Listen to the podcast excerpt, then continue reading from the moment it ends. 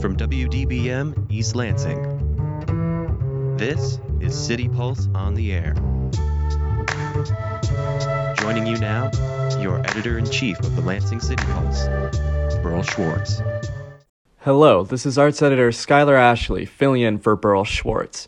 On today's show, we're going to listen to City Pulse reporter Todd Haywood's interview with Lansing Chief of Police Ellery Sosby. Sosby joined the Lansing Police Department in 2002 and took over as interim police chief for the retired Daryl Green in 2021. Haywood talks with Sosby about his goals and priorities as he tackles the head position at the Lansing Police Department. You can check out the extended version of this interview at LansingCityPulse.com. And now, on to Haywood's conversation with Police Chief Sosby here on City Pulse on the Air. Good afternoon, Chief. Thank you so much for joining us today to have a conversation about you as Chief and what your plans are and how we're going to get there. Let's start off with some biographical information. I mean, you're kind of a new player for many of us. So where were you born? Where were you raised? All that sort of fun stuff. So yeah, I grew up about 40 minutes north of the city in a small town called Ashland. Born and raised there, and then I went to Michigan State, actually LCC for a year, and then Michigan State. Okay. And are you married? You have kids? All that fun stuff? Yep, I am married and have a family, yes. Okay. And how old are you? 45. Well, you're a youngin'. You're just a spring chicken. Yeah. 46. So, I'm sorry? 46 in March. Oh, all right. Well, early happy birthday. Thank you. So you've been with the department your whole career, correct? No, I started out actually in Gratiot County Sheriff's Office as a reserve deputy. And then I moved, I went to the academy, the police academy. And then I started my career out in Meridian Township. For about 3.5 years, I was out there as an officer before I came to LPD. Okay. So you're chief now. It's been approved. Fully in place. There go the dogs. I apologize. Help us understand sort of what your vision is for the Lansing Police Department. Well, I think my vision is to be more efficient. And when I say that, I know that's a broad term, but to be more efficient, I think we have to define to really be truthful to ourselves and what we do and what we're here to do is we really need to define public safety. What does that mean? We're tasked with a very, very difficult job to keep the citizens safe. And that's an out-and-out police officer anywhere in the world. But how do we do that? What best fits the city of Lansing? What's different? What fits the city of Lansing is different than what fits Meridian Township or the state police or a county up in the UP. So we have to define what true public safety means to us. And that's something hard to get our heads wrapped around. When I started here, we had 260 police officers on patrol or in the department, sworn officers. And we went through some tough years where we lost a lot of positions. We're slowly getting a few back, but I don't ever see us getting back to those numbers. We have to do more with less. And that's not just in law enforcement, that's everywhere, in every profession. But again, we need to assess what we're doing, what's working, what's not working, where our resources are going. I think that by defining what public safety is, possibly we use some resources on different portions of that public safety, whether it's mental professionals, social workers, more programming for our youth, more, things that help us, not necessarily today, but the end result, what we'll see next week, next year, 10 years down the road. We really have to reassess and really be more efficient with what we do as law enforcement, especially in the city. So within that context, do you expect, because it sounds like you haven't fully defined what that means, that you're still struggling with getting your hands around that. Do you expect then that you'll be bringing in some outside consultants and possibly doing community meetings to try and define it with the community as to what the role of public safety should be in Lansing? Well, I haven't necessarily decided that what the avenue is. Look, I have every intent, and I've said it before, I'll say it again. I am one that takes input from internal, external sources. Our best practices are things that work best nationally, globally, and we take those very seriously. So if something works out on the West Coast that we don't have here, we essentially copy that program or copy that the process or whatever it may be that helps whatever the problem is, and we instill it here with the flavor of Lansing, the flavor of LPD, because again, like I said, what works other places doesn't work necessarily here, and vice versa. However, the ideas and concepts in general may work. We just have to make it fit for Lansing. How I get that, how we get that, how the city gets that. I've been very open about taking input, whether it looks like a community forum or if it looks like, I'll make it up, coffee with the chief, or if it's an email, or if it's a phone call or a text or whatever it may be. There are things that I need from the community to make sure that what we're doing at LPD is what the community wants. And that's my goal moving forward in 2022, to make sure that what we're doing is not only right in our mind, but right in the citizens' mind, because that's what really matters. When we talk about that, you've taken a lot of heat for being present at the press conference with Sheriff Rigglesworth as it related to prosecutorial decisions by Carol Seaman. Help us better understand why you were there and what your concerns are and whatnot. Sure, and here's the thing, Prosecutor Seaman and I have had conversations since then, about the intent. Prosecutor Seaman's intent, I think, is just. What I wanted to make sure that she understood, what everybody understood, what our officers, what our citizens understood was, I believe there to be discrepancies in the data that she speaks of. There's no arguing that. However, policy change in the way she did it and in the time that she did it is unfortunate, because we are dealing with, and it's not just a Lansing issue, it's a national issue, an epidemic of violent crime and gun crime. And to install policy that takes away some of the tools that law enforcement, and I say law enforcement, I don't just mean police officers, I'm talking the criminal justice system, which is police, prosecutors, and judges.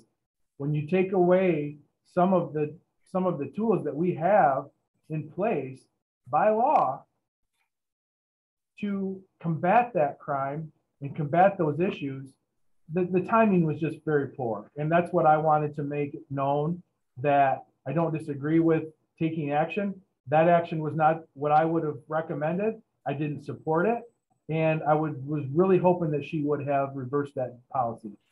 Okay, and that was specific to felony firearm, correct? Right. Not to the stop and search decision, which is what? Yes, that was felony firearm. Yep. Right. So, because the stop and search thing is what really got the sheriff going. Chief Green announced a couple of years ago that he was going to stop the stop and search, essentially the minor traffic violations. Is that continuing under you? And if so, why does the data show that people of color are still being pulled over at higher rates, and we're still seeing, people being pulled over for, and I'm just using examples here that pulling stuff out of my mind. So, broken taillight, et cetera, and then a subsequent search. So I don't have any knowledge of our officers doing those type of stops. And the stops that I'm referring to is different from the memo that came out from Chief Green And I'll read the quote, because they have it right here. The LPD has reduced interest in defective equipment violations due to their regulatory nature and lack of relationship to traffic safety. Therefore, regulatory violations such as cracked windshields, loud exhaust, inoperable license plate lamps, cracked taillights, dangling ornaments, and window treatments are deemed secondary violations. That to my, is still in place under my direction, and I don't have any knowledge that states that we're pulling the, making those traffic stops. However, when you talk about Prosecutor Seaman's memo, she deems everything a non-public safety stop. So she has more exemptions in her policy than the Lansing Police Department does.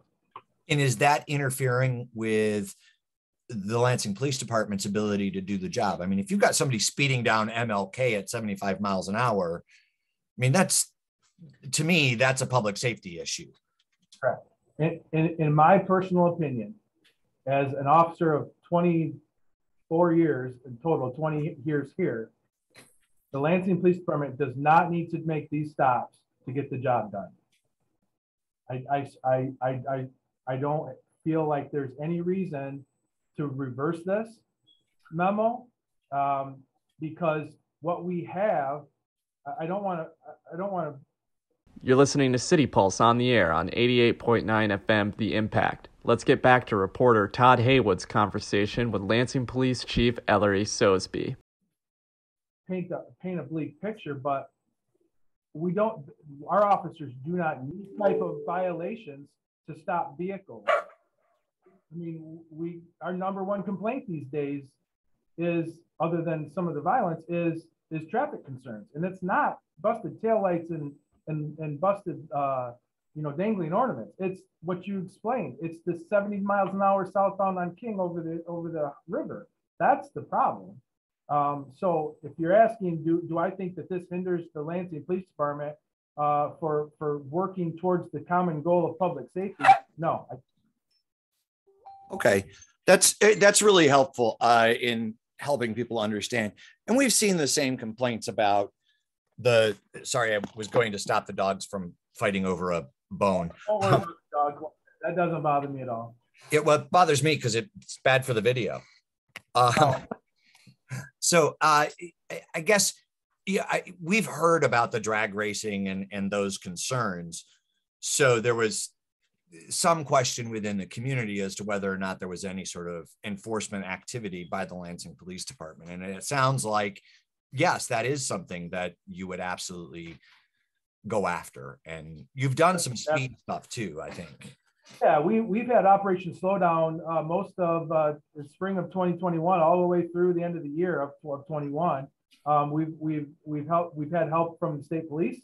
Our traffic unit has been very active, and I have that data and those numbers, and I'll have Mr. Merrick share those with you if you don't have them. But yeah, we have that, we track that, and we still continue to do it with an emphasis on that very thing. It's not an emphasis on traffic stops. We're not, look, my view of public safety, again, is not necessarily stopping people for busted taillights and headlights and dangling ornaments. Public safety to me is stopping people that are driving recklessly, because a dangling ornament isn't going to cause a fatal car accident, most likely. But 70 miles an hour southbound on King or northbound on Cedar or wherever it may be will. And if we don't address that issue, we have no business dealing with dangling ornaments and taillights on. Okay. Within that construct, we have heard, I mean, there was an incident that was highlighted by the America 20 to Life program of a young man who was stopped for allegedly jaywalking. There's currently an appeals process going on related to an arrest of a gentleman here in Lansing by Lansing police who was originally stopped for jaywalking. Are those pretextual stops? I mean, in both instances, subsequent to the stop, the individuals were found to have had weapons or stolen goods. Well, I don't know specifically what one you're talking about. I do know both two of them. The one that I'm familiar with is still under review by our commissioned civilian investigator. So I don't really want to comment on that one because there was a complaint lodged by that. And the second one, I guess you'll have to refresh my memory on that one, where the details are. So it was a gentleman that was identified as a suspect in an armed robbery in which he also allegedly took weapons. And he was under surveillance by an undercover officer who radioed in that he had jaywalked. So a Michigan State trooper pulled him up, flashed his lights and, said, "Stop, police." And the guy ran. They subsequently caught him. And when they searched his bag, they found the stolen goods. That is being appealed to the Supreme Court right now because the courts are torn on whether or not that violated his Fourth Amendment rights, because the search was subsequent to a pretext, is what the defense is arguing. Obviously, I don't expect you to know the details of every single case that are going on. But I go back to, as a gay man who sort of came of age here in Lansing, I know that jaywalking was used as a pretext to harass gay men crossing Michigan Avenue to go to Tramps and Joe Covello's. So there is that history in place. Does that concern you, that jaywalking may be being used as a pretext for developing other crime leads? Yes, I do. I think that bothers me because we'll refer back to the traffic data, traffic stop. I see it no differently. There's no need to necessarily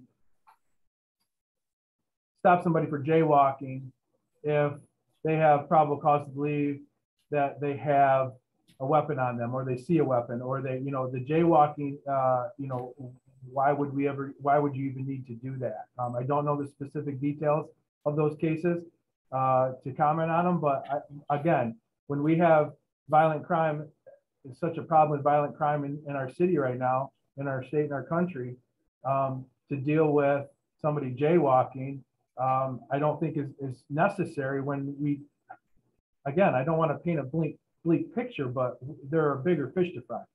Well, and let's talk about that. I mean, we do have a violent crime problem. We have a gun problem. I mean, the vast majority of murders last year were firearm related.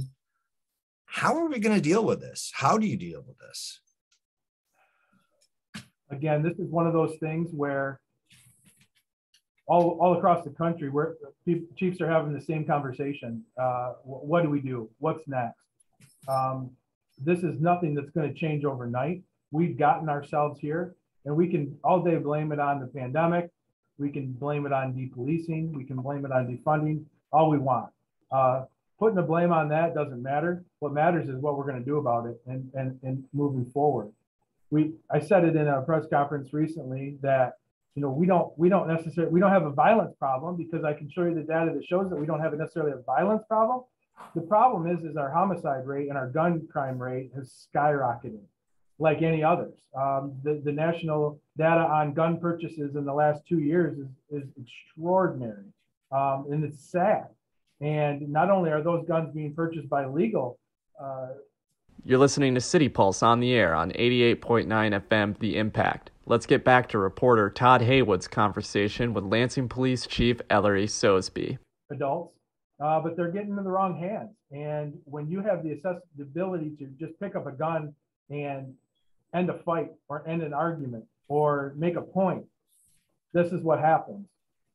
Because the people that are doing this are young. Unfortunately, the trend is very, very young. Children in some cases, and I say children less than 18 years of age. So minors.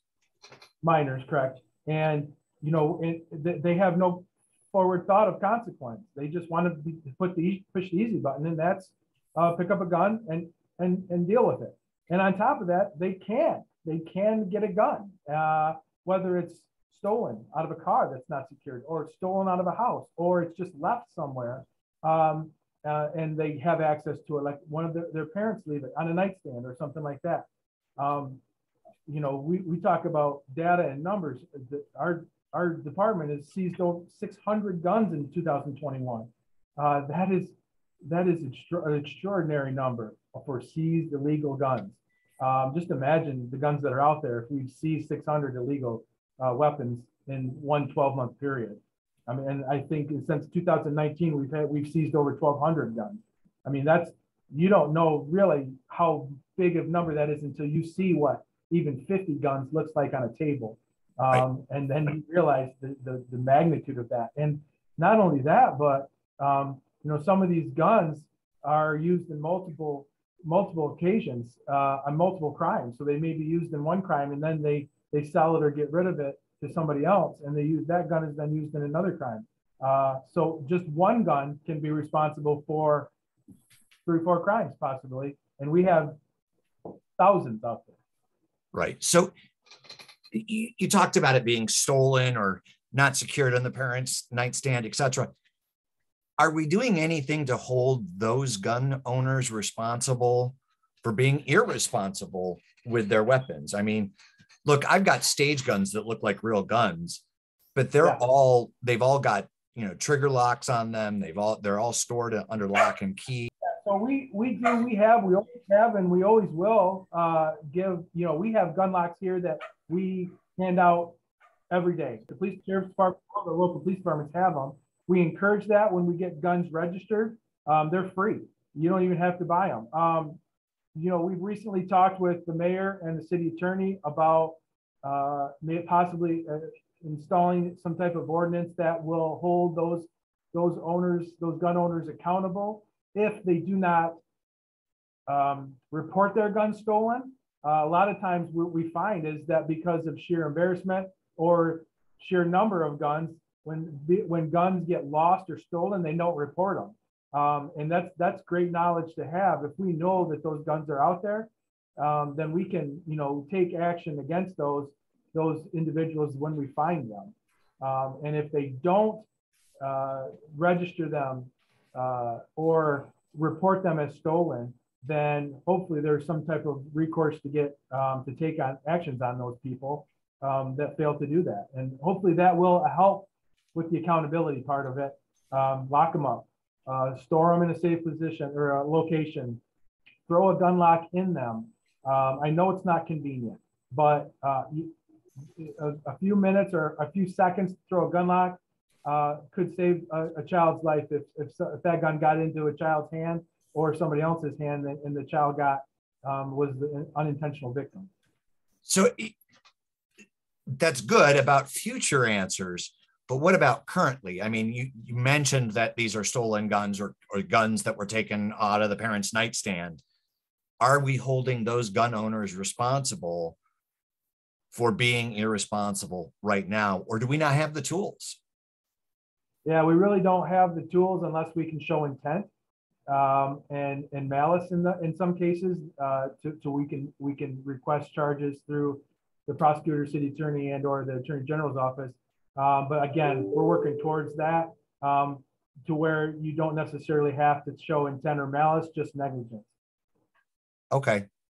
So I'm going to shift a little bit. I mean, you mentioned the defund movement, and we saw the social worker resign last week.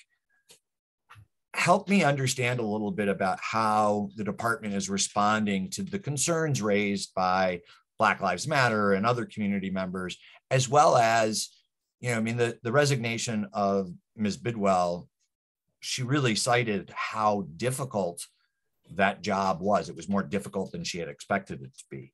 So how do we, A, address those citizen concerns, but also B, have those social workers there where they're not getting burnt out or harmed themselves in mental health ways? Yeah, well, I can touch on Ms. Bidwell's departure a little bit. You know, she never shared with us, you know, some of those thoughts, and I don't know where that quote came from about her being overwhelmed. She was a very, very hard worker. She worked when she wasn't working, if that makes sense, because she was very passionate about it. And that takes its toll on people. When you can't shut it off and get away from it, at some point, you get burnt out. And that's what happens in a lot of police officers, firefighters, military. And now when you embed it, it's a social worker within that environment, they not only have the stressors that come with their profession, but they have the stressors that come with our profession. And that's a lot. And, you know, Ms. Bidwell was awesome for our department and our city. I wish she would have stayed on, you know, but, you know, when people have a calling, they have a calling. Moved on to take a different avenue. And I think my job moving forward, and I've said this publicly numerous times, you know, I had a proposal on my desk, not on my desk, but I built a proposal that I showed with Chief Green and in some part Chief Yankowski when Jan came in to bolster that unit because I see value in it. I know that she not only helps our officers by being there for support, but she also helps our officers because she essentially can utilize her profession and her knowledge and skill set to alleviate calls for service that our officers have been going on for years.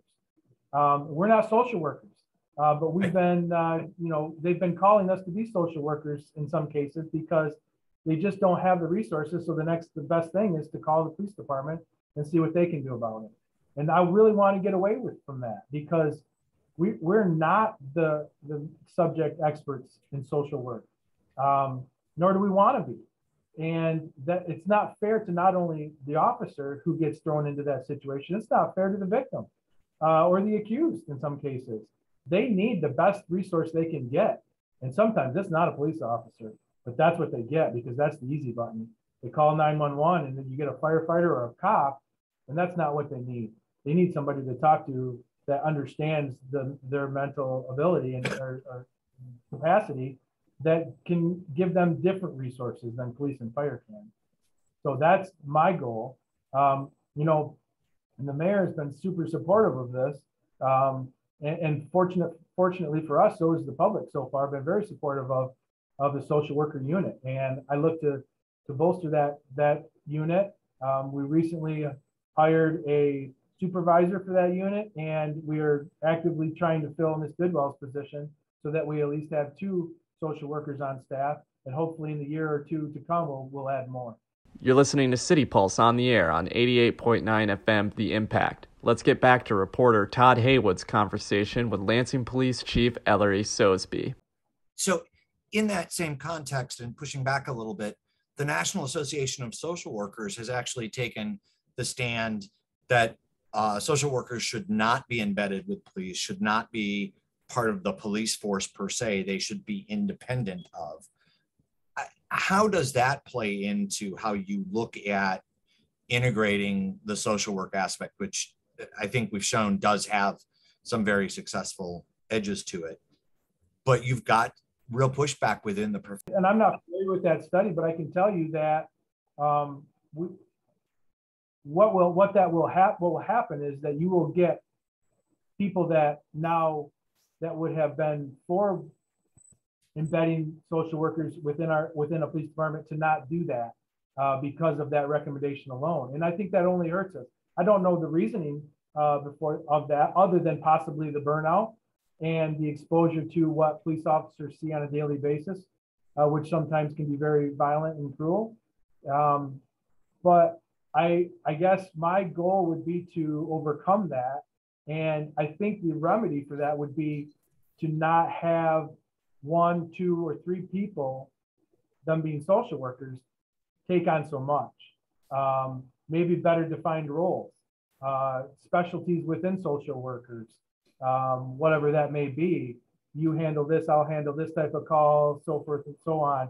I don't know the answer to that, but it's an obstacle that we'll have to overcome if, in fact, that study proves to be a recommendation nationally.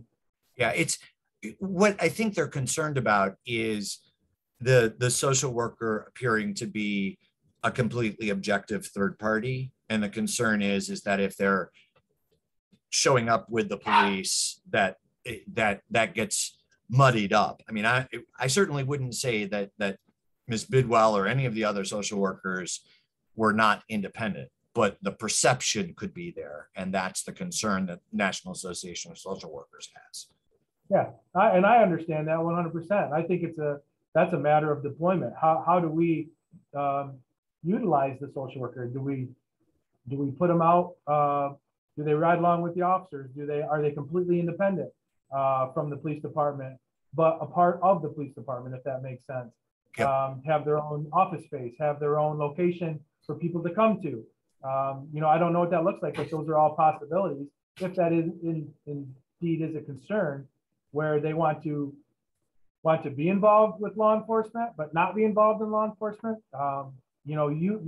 Share resources, but not be, have LPD social worker on their shirt, to make sure that people have that independent option where they just, if you're involved with the police department, I want nothing to do with you, which hinders us in a way. We don't want that. We have these resources there for a reason, for them to take them on and get the help that they need. And if them being embedded with the police department, or have a police social worker on their chest or on their back, negates that interaction, then that's definitely counterproductive, in my opinion. And that about does it for us here at City Pulse on the Air. You can check out the full uncut interview between Todd Haywood and Lansing Police Chief Ellery Sosby at LansingCityPulse.com. This is Skylar Ashley for City Pulse, signing off.